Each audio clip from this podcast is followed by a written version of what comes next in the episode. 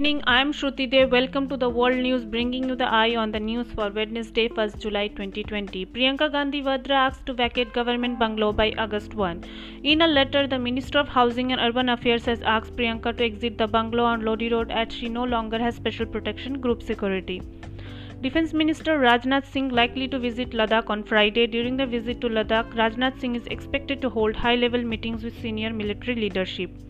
P M Modi deletes Weibo account after India bans fifty-nine Chinese apps. All posts, images and comments on the Prime Minister's Weibo account have been deleted, including two posts where he had photos with Chinese President Xi Jinping.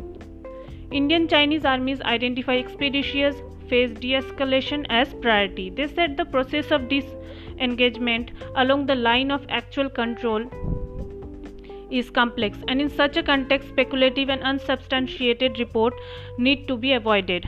China deploys two more divisions of troops across L A C. India to ban Chinese companies from highway projects, says Nitin Gadkari. No restriction on Patanjali's Coronil kit. Didn't use the word treatment, says Ramdev.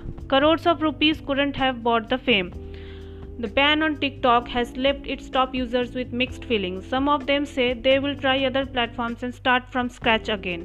Police imposes Section one forty-four in Mumbai to check rising COVID nineteen cases.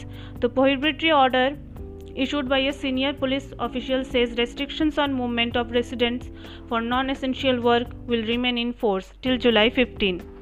Take care and have a nice day.